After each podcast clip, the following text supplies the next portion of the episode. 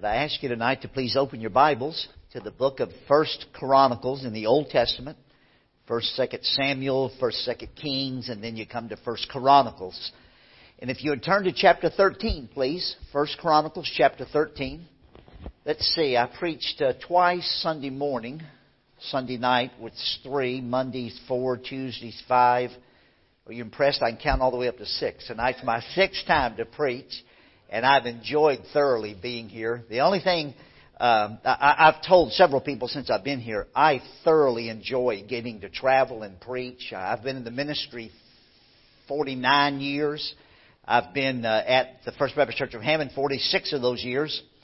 But only the last 10 or 15 years or so have I traveled pretty extensively like I do now almost every week. I've always traveled a little off and on a few times a year, but the last 15 years or so, uh, almost every week of the year.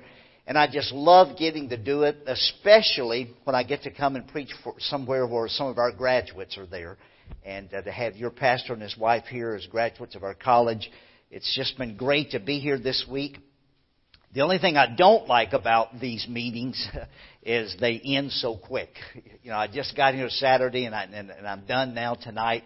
But I will admit, I am excited about getting to go home tomorrow morning and uh, see my wife tomorrow. She's going to meet me at the airport tomorrow afternoon, so I'm looking forward uh, to that. Most of the messages I've preached this week, if I can remember right, I think I've uh, maybe moved around a little bit, walked back and forth across the pulpit a time or the platform a time or two. But I don't think I'll do much, if any, of that tonight. I think tonight I'll stay right here behind the pulpit. I'm fairly sure I will. And uh, uh, a couple of my messages, I was pretty familiar with them, and, and I preached most of the message standing over here or over there, and hardly looked at my notes. But tonight, I think I'm going to be stuck to my notes pretty pretty much so tonight. So tonight's message might come out just a little bit different than we have up till now. But I believe this is what the Lord would have for us. I, I, I hope it is. I, I, I pray it is. I, I think it is. And so we're going to uh, begin in a moment in the book of First Chronicles chapter 13.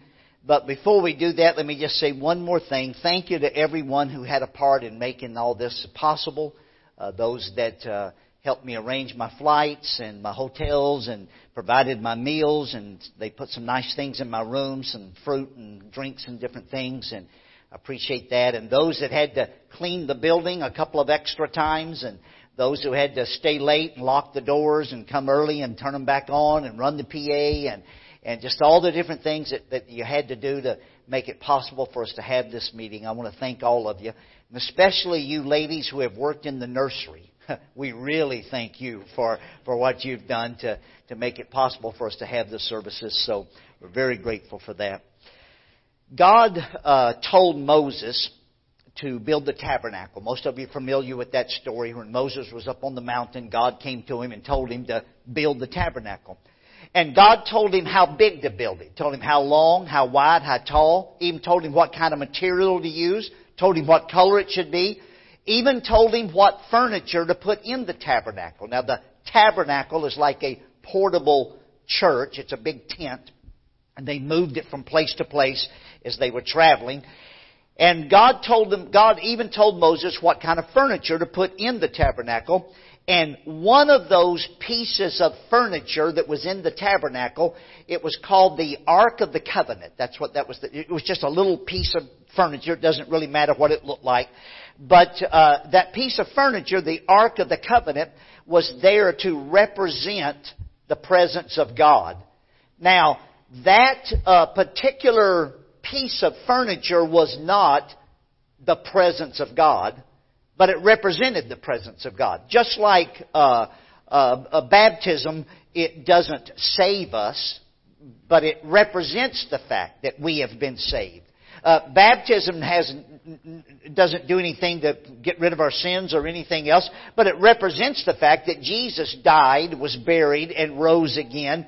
That's what baptism pictures. It, it represents that. Uh, like the Lord's Supper. The Lord's Supper doesn't save us, but the Lord's Supper represents the fact that uh, Jesus sacrificed His body and His blood so that we could be saved. Okay, I'll, I'll illustrate it this way. This ring that I wear here on my finger, that little ring right there represents the fact that I love my wife. Now, that little piece of metal right there, it doesn't love my wife, but it represents the fact that I love my wife. And that little piece of metal right there has become very important to me. I've worn that same piece of metal for 44 years now. And you know, that it has become very important to me. And, and I've worn it uh, gladly. Oh, I've had to take it off a time or two because I had a rash on my hand or maybe I uh, had, had, was going to surgery or something. But you know, for 44 years I've known exactly where that piece of metal was. Now it might not have been on that finger every minute, but I knew exactly where it was. Can you imagine how my wife would feel if she noticed one day that ring wasn't on my finger? And she said, uh, where's your wedding band? And I said, oh, I don't know. It's laying around here somewhere. I'll probably stumble across it eventually. If I do, I'll put it back on. Can you imagine how my wife felt? Well, as important as important as the Ark of the Covenant was, representing the presence of God, the nation of Israel actually lost it. And I don't mean just lost it in a battle. They did that a time or two. The enemy came, attacked, and, and, and uh, plundered the country and took the Ark of the Covenant away from them and, and stole it. That happened. But I mean worse than that, they just lost it. Uh, it. One of the times that it happened is when Saul was the king. While Saul was the king, they misplaced the Ark of the Covenant. They didn't know where it was. And then David became the king after Saul. And right there's where we pick up the story. Look in, Acts, I said chapter 13, but if you would go back up to chapter 12, verse 38. Look at verse 38 in chapter 12. And it says, All these men of war that could keep rank came with a perfect heart to Hebron to make David king over Israel. And all the rest also of Israel will have one heart to make David the king. So they anointed David to be the king in verse 38. Now skip down to chapter 13 if you would please. And notice that chapter 13 begins with the word and. So the very next thing David did after he was anointed king, notice what he did, verse 1. And David consulted with the captains of thousands and hundreds and with every leader. And David said unto all the congregation of Israel, If it seem good unto you, and that it be of the Lord our God, let us send abroad unto all, uh, unto our brethren everywhere that are left in all the land of Israel, and with them also to the priests and the Levites, which are in their cities and suburbs, that they may gather themselves unto us, and let us bring again the ark of our God, or the ark of the covenant of our God to us, for we inquired not at it in the days of Saul. They had misplaced it. They didn't, they didn't know where it was during the days of Saul. So David is anointed king, and I'm going to violate what I just said. I'm going to leave the pulpit a moment here. Uh, but uh, David uh, was anointed king. And the very first thing he did, he said, I'm going to meet with the, all the captains of the thousands and get them on board. Tell them what I want to do. Tell them my plan about bringing back the Ark of the Covenant. And he met with them and got them on board. Then he met with the captains of the hundreds, a bigger crowd, and he got them on board. Then he sent word out all over the nation that he was going to have a big assembly and explain to everybody what he wanted to do. And so he did. He had that assembly and he explained to everyone that we're going to have a special ceremony on a special occasion, and we'll get to that in a minute. And I'm going to bring back the Ark of the Covenant. And he got everybody on board to, to, to, to want to do this big special uh, project. So now if you would, turn quickly to chapter 15. Chapter 15, we're going to begin again with verse 1. First Chronicles chapter 15 verse 1 says, And David made him houses in the city of David. Now would you look at me just for a moment? Sometimes in the Bible, when the phrase city of David is, you see it in the Bible, it's referring to Bethlehem, where David was born, the city of David. Other times, when the the phrase city of David appears in the Bible, it's referring to the city of Jerusalem where David reigned as the king. But in some cases, like in this case, it's referring to a particular neighborhood inside the city of Jerusalem where David's palace was. I've actually been there. I mentioned the other day I've been to Israel five times. I'm going again uh, uh, about a year from now, just a little over a year from now, we're going to get another group together and go. And, but when we go, one of the things we see is David's palace. They have actually found it. The walls are not still there, of course, but you can tell where the foundation was and some of the uh, uh, some of the caverns and tunnels and so forth underneath the palace are still there. And I've been there twice. Uh, out of the five times I've been to Israel, I've been to David's palace twice. And and in this neighborhood where his palace was, that, that was referred to as the city of David. Sometimes that's what it's referring to here. So let's continue reading. Verse, uh, chapter 15, verse 1. And David made him houses in the city of David. In other words, he was building some houses around his palace for his servants, his family members, and so forth. And prepared a place for the ark of God, or the ark of the covenant of God, and pitched for it a tent. So what it's saying is, while David was building the houses around his palace for his servants and family, he prepared one special spot and put a tent there. Remember I said the tabernacle was like a big portable tent, big portable church, and, and so a, a little bit smaller tent than the original tabernacle. He placed it there near his palace because he was getting ready to bring the Ark of the Covenant back and put it in that tent. All right, now if you would go to chapter 16. Chapter 16, we're going to look, begin with verse 1. Chapter 16, verse 1 says, So they brought the ark of God, or the ark of the covenant of God, and set it in the midst of the tent that David had pitched for it. And they offered burnt uh, sacrifices and peace offerings before God. And when David had made an end of offering the burnt offerings and the peace offerings, he blessed the people in the name of the Lord. And how did he bless them? Well, verse 3 tells us. And he dealt to every one of Israel, both man and woman, to every one a loaf of bread and a good piece of flesh, or we would say meat, uh, good piece of meat, and a flagon of wine. And if you look at me just for a second, I may have said this earlier this week. I don't remember. I speak so many places. I'm sorry. I don't remember where all I said what. But the word wine in the Bible has uh, two different meanings. It can refer to an alcoholic beverage like you and I use the word wine today, or it can, it can refer to grape juice. You know, just like we use the word drink. Like if, if, if all of us got on a bus tonight and took off down the highway uh, to go on some trip and somebody said, let's stop at the next exit and get some drinks. Well, I hope that means water and tea and coffee and Dr. Pepper and and, uh, and, and, and root beer and and, uh, and and orange juice and grape juice. But let's suppose i I'm going to say motorcycle gang, and I have nothing against motorcycles. Don't take this wrong, but but a certain type of motorcycle gang comes down the same highway behind us, and one of them gets on his little microphone and he says to the rest of the guys in the group, "Hey, let's get off at the next exit and get some drinks at Joe's place." Well, that has a different meaning than the way we did, we meant it. And so in the Bible it's that way, and you just have to put it in context to know which one it means. And so what David was doing here was he was having this big ceremony to bring back the Ark of the Covenant and rededicate it and put it back in the tent, or put it back in a tent. And he knew this crowd was going to come from all over the country, so he prepared something for them to eat.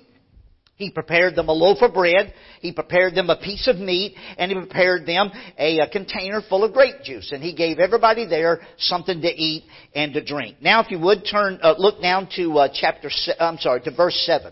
I'm still in chapter 16 and look at verse 7 if you would.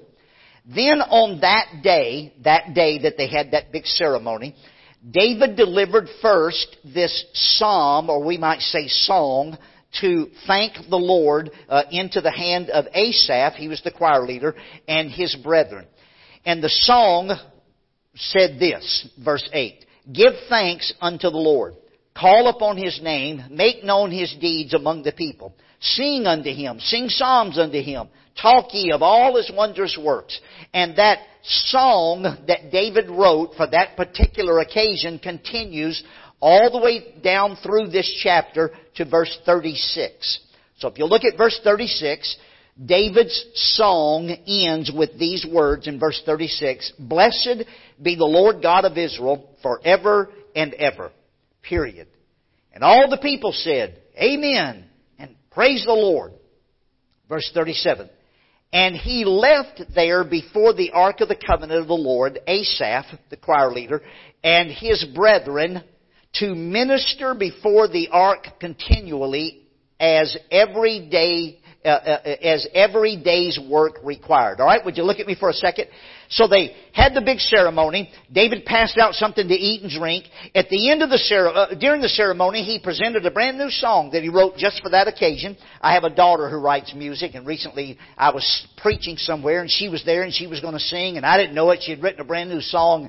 It was a wonderful thing to get to hear her sing, and and can you imagine? It was a great occasion, you know, that having this big ceremony, and the king has written a brand new song just for this, and they sing that song, and at the end of the ceremony, David turns to Asaph, the choir leader, and his brethren, the, the team of men who worked with him, and he said, Now some of you need to stay here with the ark. You know, somebody had to guard it.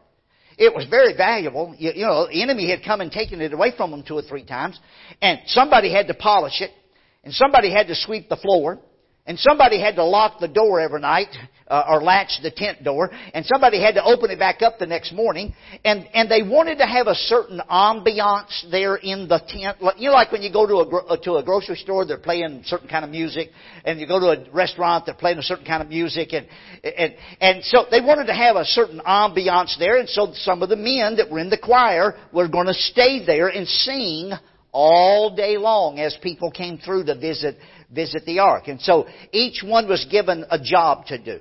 All right?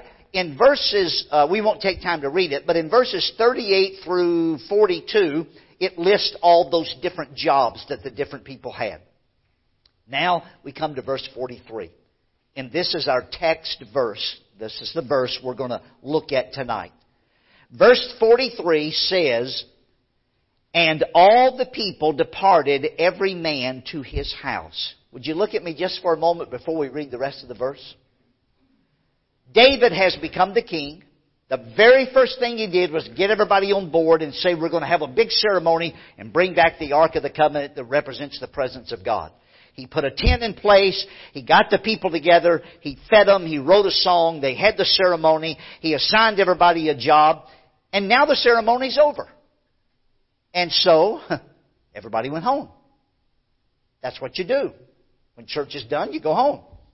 You know, when when when when when when the service is ending, you don't stay here all night. You get in your car and you go home. And the Bible said when the ceremony ended, everybody went home.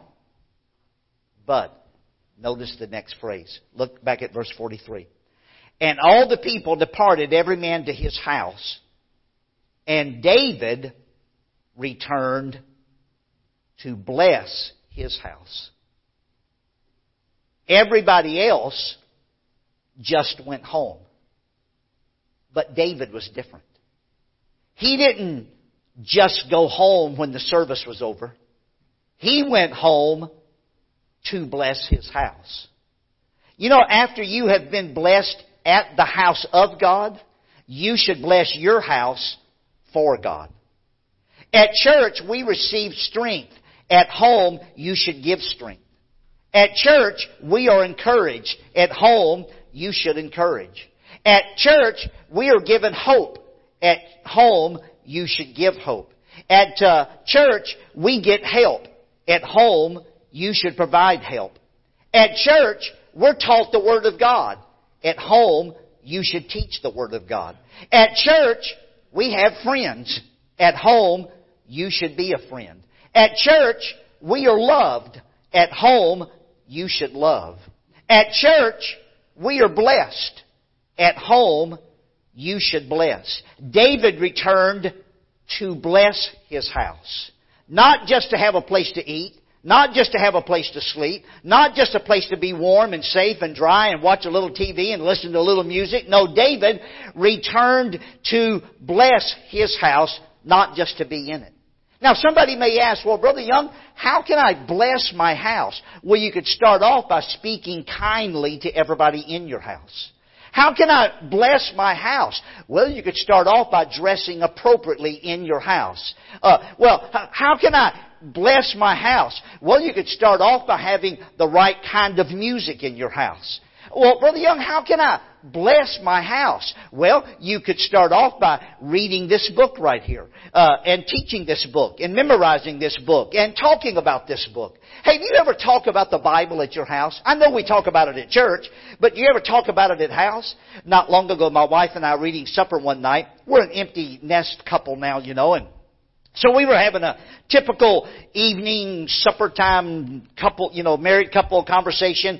I said something about uh, I did I conducted an administrative meeting at the college today, and she said, uh, uh, you know, I cleaned this room today, and I I said I hired this employee today, and she said I mopped this floor today, and and I said I fired this employee today, and she said, uh, uh, you know, I took the garbage out today, and and, and we just just a typical, you know, we just having, and just all of a sudden it just came out. I didn't intend to say it, but I just said, boy, you know, I really liked what David said to Saul this morning.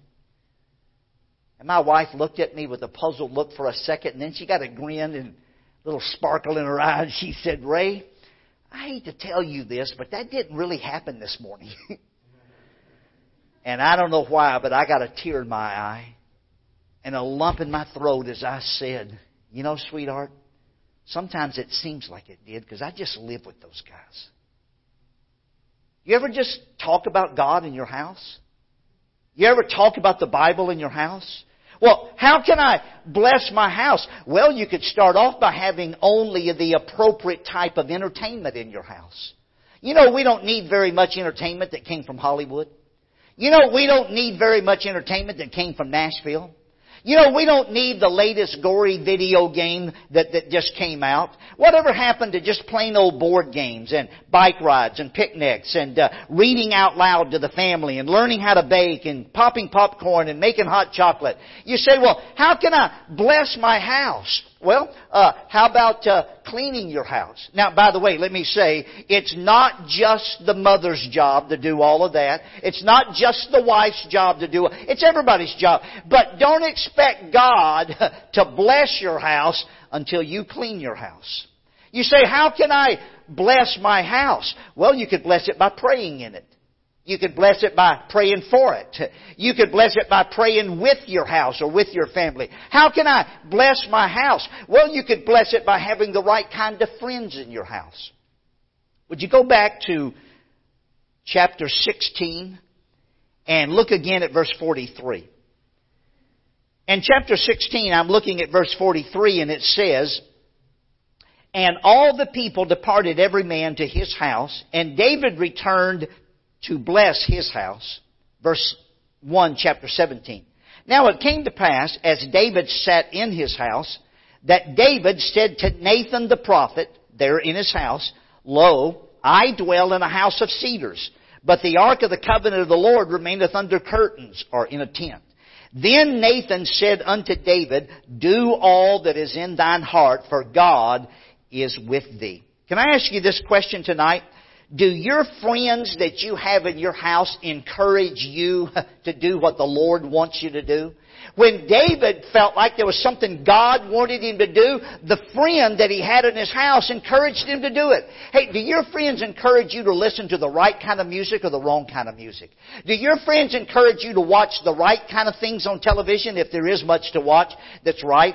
Uh, uh, or do they encourage you to watch the wrong kind of things on television? Hey, are you more likely to dress appropriately or inappropriately when your friends are in your house? Are you more likely to pray or less likely to pray when your friends are in your house? Are you more likely to read your Bible or less likely to read your Bible? Hey, are you more likely to use the right kind of language or the wrong kind of language based on the friends that you have in your house?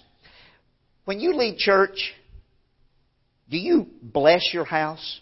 I mean, does your spirit bless your house when you get home at night? Do your words bless your house? Does your body language bless your house? How about your reactions? How about your conversations? Are more of your conversations negative or positive?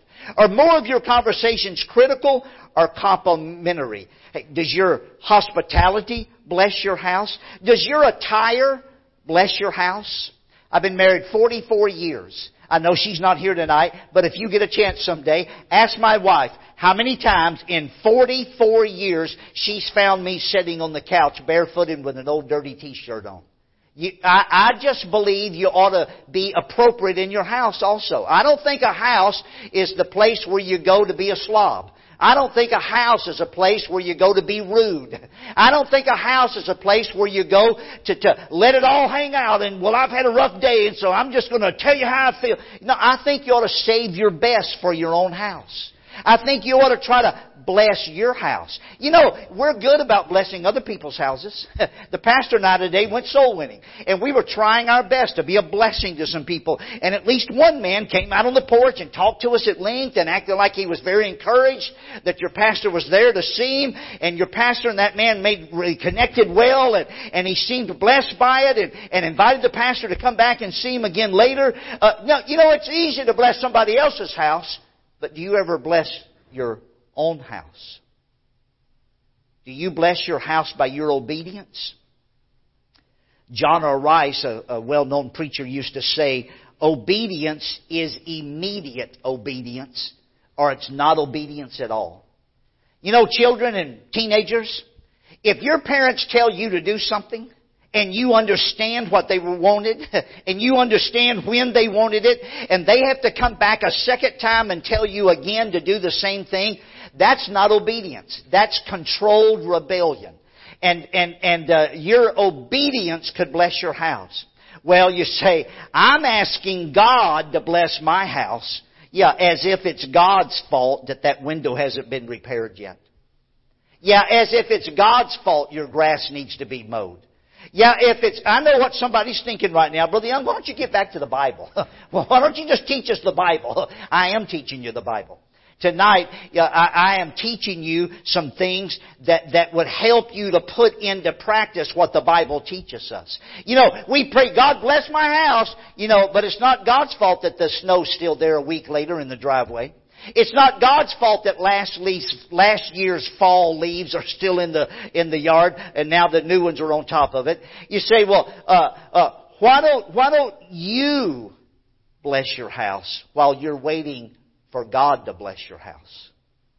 David returned to bless his house. By the way, David blessed his house even though he knew there was opposition at home. Would you go back to chapter 15? And would you look at verse, uh, verse 29? Chapter 15, verse 29, here's what it says. And it came to pass as the ark of the covenant of the Lord came to the city of David, that Michal, the daughter of Saul, that was David's wife, looking out at a window saw King David dancing and playing. He was excited that the, the Ark of the Covenant was back. And he was dancing around uh, and, and praising the Lord. And she despised him in her heart.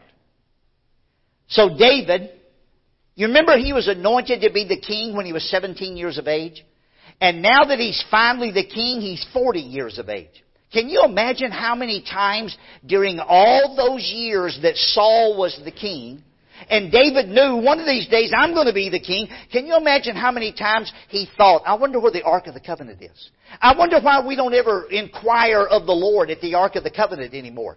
I wonder how many times David thought in his mind, boy, someday when I'm the king, I'm going to bring the Ark of the Covenant back. The very first thing he did, he knew all those years that he was going to be the king someday, and he had time to plan what he wanted to do, and the very first thing he did was he had a, a, a program that he was ready to put in place to get everybody ready and prepare this occasion, have a big ceremony, bring back the Ark of the Covenant. He's standing in the middle of the street. Here it comes after all this time, all these years of planning, and he looks up at the window and his wife didn't even come to the ceremony. She's at home looking out the window. And she's despising him while she does. Can you tell what mood your spouse is in by the look on their face? But David, at the end of the ceremony that his wife didn't even attend, said, Okay, we'll see you later. Everybody can go home now. I'm going to go home and bless out my wife. no, that's not what he said. He said, I'm going to go home and bless my house. David was willing to bless his house even though there was opposition in his house. Everyone else just went home. And all the people departed, every man to his house. But David was the rare exception. He left with a plan. He left with a purpose in his heart. He didn't just go home. He didn't just happen to bless his house. He returned to bless his house. That was his purpose for going home. He went home to bless, not to be blessed. He went home to serve, not to be served. He went home to love, not to be loved. He went home to nurture, not to be nurtured. He went home to protect, not to be protected. He went home to understand, not to be understood. David blessed his house. At home, we should use our best manners. Are you pretty polite when you come to church? Do you say, hello, how are you? How's your day? How's things going? How do you feel? Boy, it's a nice looking outfit you got on. Boy, it's a sharp tie. I like that. Do you ladies tell some other lady, I sure like your dress. That's, that's, really looks nice. Oh, your new hair color just looks great. We use our best manners when we come to church. But how about at home? At home, we should display our best behavior. At home, we should use our best language. At home, we should have our best conversations, our most encouraging conversations. We should uh, listen to our best music. We should uh, give out our best compliments. We should give out the most compliments. We should be the most submissive. We should be the most loving. Hey, look, can I ask you this? Who do you obey better? Your parents, young people, or your pastor? And you ought to obey your pastor, but you ought to go home and obey your parents too. Who do you respect more? Your parents or your youth pastor? And you ought to respect your youth pastor, but you ought to go home and respect your parents too. Who do you obey best, young people, uh, teenagers? Your boss at work or your parents at home? And you ought to obey your boss at work, but you ought to go home and obey your parents too. Who do you cooperate with better, your coach or your parents? And you ought to cooperate with your coach, but you ought to cooperate with your parents too. Who do you obey better, your parents or your teacher? To whom do you show more respect? Your spouse or your boss? And you ought to respect your boss, but you ought to go home and show respect to your spouse also. Who do you treat better? Your family or the church members? Who do you treat better? Your family or the other employees at work? Who do you treat better? Your family or the team members on whatever team you're on? Uh, uh, who do you treat better? The family that lives in your house or the guests who visit in your house? David returned to bless his house. Well, Brother Young, you can't expect me to be at my best behavior all the time in my own house. David returned to bless his house. He returned to bless his house, not just to be there. You know, at church we try to be a blessing. At church, we try to help the discouraged, the lonely. We try to help those in our Sunday school class and those in the junior church and those who ride the bus and those in the nursery and the mothers at the nursery and those who are backslidden and those who are visitors and, and those who are the leaders. Did you know that every, did it ever dawn on you that at various times many of those same people need to be blessed in your house? What about the discouraged in your house? What about the backslidden in your house? What about the children in your house, the mother in your house, the father in your house? At church, we try to be a blessing with our smiles and our handshakes, or well, not anymore, our knuckle bumps now, but uh, uh, with our kind words and our special music and our treats and our money and our volunteer time and our presence. And, and okay, did you know that most of all of that would work at home also? Does your presence cheer up your house, or does it depress your house? Does your family look forward to you coming home or do they dread when you come home? Look with me one more time in chapter 16 verse 2. One more time, chapter 16 verse 2. And when David had made an end of offering the burnt offerings and the peace offerings, he blessed the people in the name of the Lord. He gave them some bread. He gave them some meat. He gave them some grape juice. Can you imagine how much time and effort and planning went into that? There were thousands of people there who had come on a long journey from all over the country and they were hungry. They needed a steak sandwich. They needed some meat and some bread and some grape juice to drink. And somebody had to be prepared before they got there. Somebody had to be ready for all of that. And a lot of work went into all the effort that it took to, to be a blessing to those people at that meeting. And when David, after he had finished all that work and put forth all that effort and got all of that done, then he said, now I'm going to go home and let my wife uh, rub my feet for a while. I'm going to go home and let my wife massage my shoulders. I'm going to go home and tell my family, leave me alone. I'm going to sit over here in the corner and, and pout for a while. Uh, leave me alone. I'm going to go in the room and lock the door and watch some television. No, that's not what David did. David went home to bless his house. Can I ask you this tonight? What are you going to do tonight to bless your house? What are you going to do tomorrow to bless your house? What are you going to do this week or this year to, okay, let's just make it real simple. Let me just ask you. what are you going to go home and repair that's, that's been needing it for, for months? What are you going to go home and clean? How are you going to dress? What are you going to say? Who are you going to obey? Who are you going to compliment? Who are you going to uh, encourage? To whom are you going to be kind? What are you going to give? Your home should be different after this week's of, of a revival. You know, somebody in your home ought to wonder, what happened to him? What happened to her? wow, she's different. He sure is different. Something about this week's revival. Okay, we said we wanted to have a series of revival meetings, and one of the first things the pastor said Sunday morning, or Sunday night, one or the other, I don't remember which, but he said, just having some meetings doesn't necessarily mean you're going to be revived. It has to be in your heart. Okay, we've had the meetings. We, we started Sunday morning. We're ending tonight. We've had our revival meetings, but is there going to be anything different about your house after these meetings? After this service tonight, there ought to be something different about your house. Something that you, some way you bless your house. David returned to bless his house. David returned to bless his house. David returned to bless his house. That was his purpose for going there. David had a purpose, a cause, and a plan. The question is this do you and I have a cause, a purpose, a plan to bless our house? And may I just add this, it's not in the outline, but there's lots of teenagers here tonight. Can I say something to the teenagers here tonight? When I was 15 years of age, nobody in my family had been to church one time in five years. A bus came by my house and picked me up and took me to church and I got saved at the church. I got baptized. I was called to preach when I was still 15 years of age. In fact, one week after I got saved.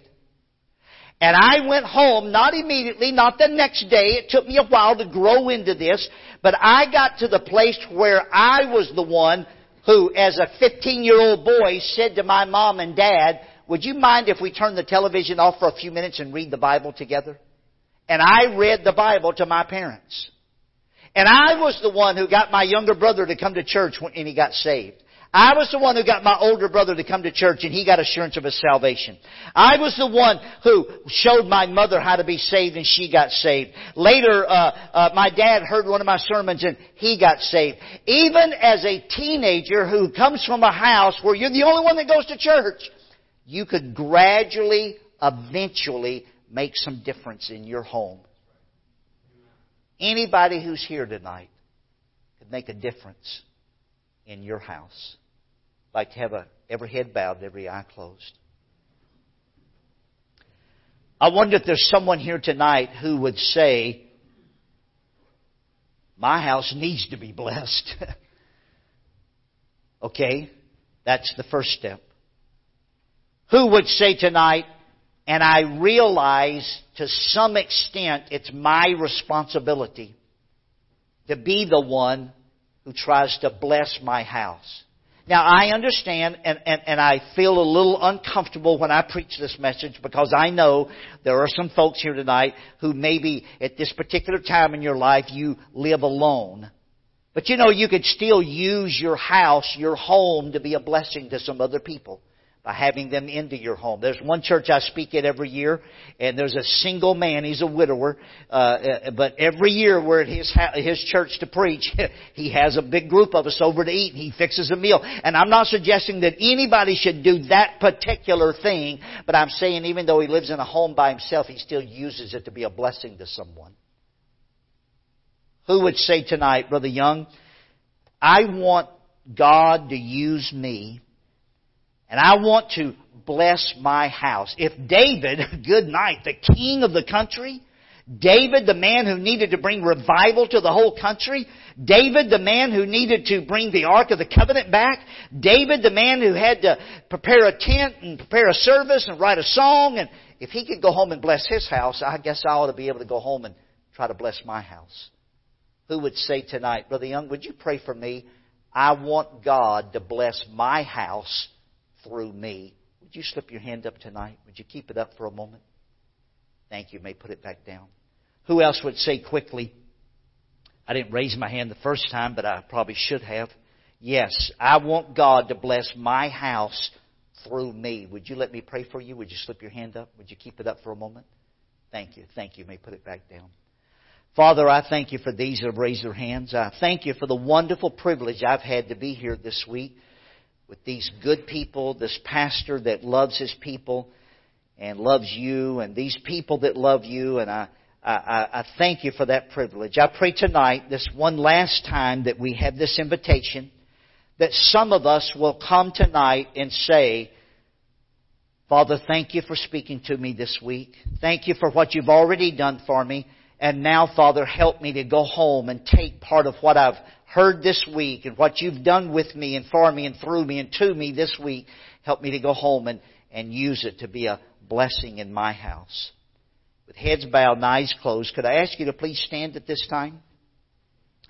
Whether you raise your hand or not, if it's convenient for you to stand, if you would at this time, in a moment, the pianist is going to begin to play for us, but before she does, let me say, tonight, is your home worth one more trip to the altar?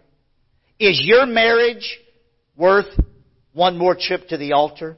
Is the salvation of your mom and dad and brothers and sisters worth one more trip to the altar? And you may be a young person here tonight and you've never been to the altar before. It just seems kind of strange to you. There's nothing spooky about it. All it is, is, is in the Bible, God had a place. He wanted people to come to that place and meet with Him there. And in our day and age today, one of those places is what we call the altar, the front of the church, the edge of the platform, the front row, this area up here. It just simply, it's nothing spooky about it. It just means I'm willing to go forward towards God not only physically walking up there, but in my heart I am. And I'm going to do that tonight. And I'm going to ask God to help me to be a blessing to my home. Would you come right now as the piano begins to play?